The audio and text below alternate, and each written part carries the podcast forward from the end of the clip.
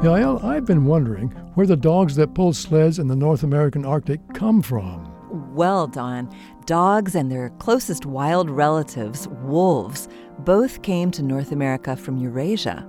The earliest dogs in the Americas were introduced at least 10,000 years ago. They probably came with early human settlers across the Bering Land Bridge during the last ice age.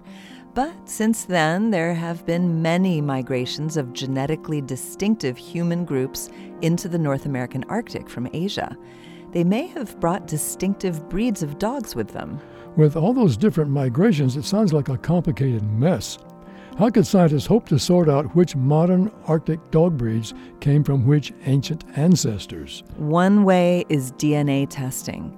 In 2019, a large international team of genetic researchers published a study based on analyzing the DNA of 921 North American dogs and wolves.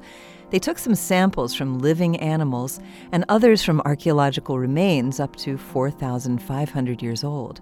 They discovered that Arctic sled dogs have a distinctive ancestry. So, where do these dogs come from? The researchers discovered that Arctic sled dogs are descended from a type of dog introduced by the Inuit people when they migrated into the North American Arctic from Siberia just 2,000 years ago.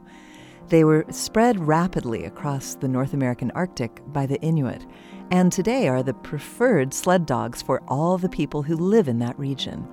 This moment of science comes from Indiana University. There are thousands more moments of science on our website at a momentofscience.org, where you can also view videos and sign up for podcasts.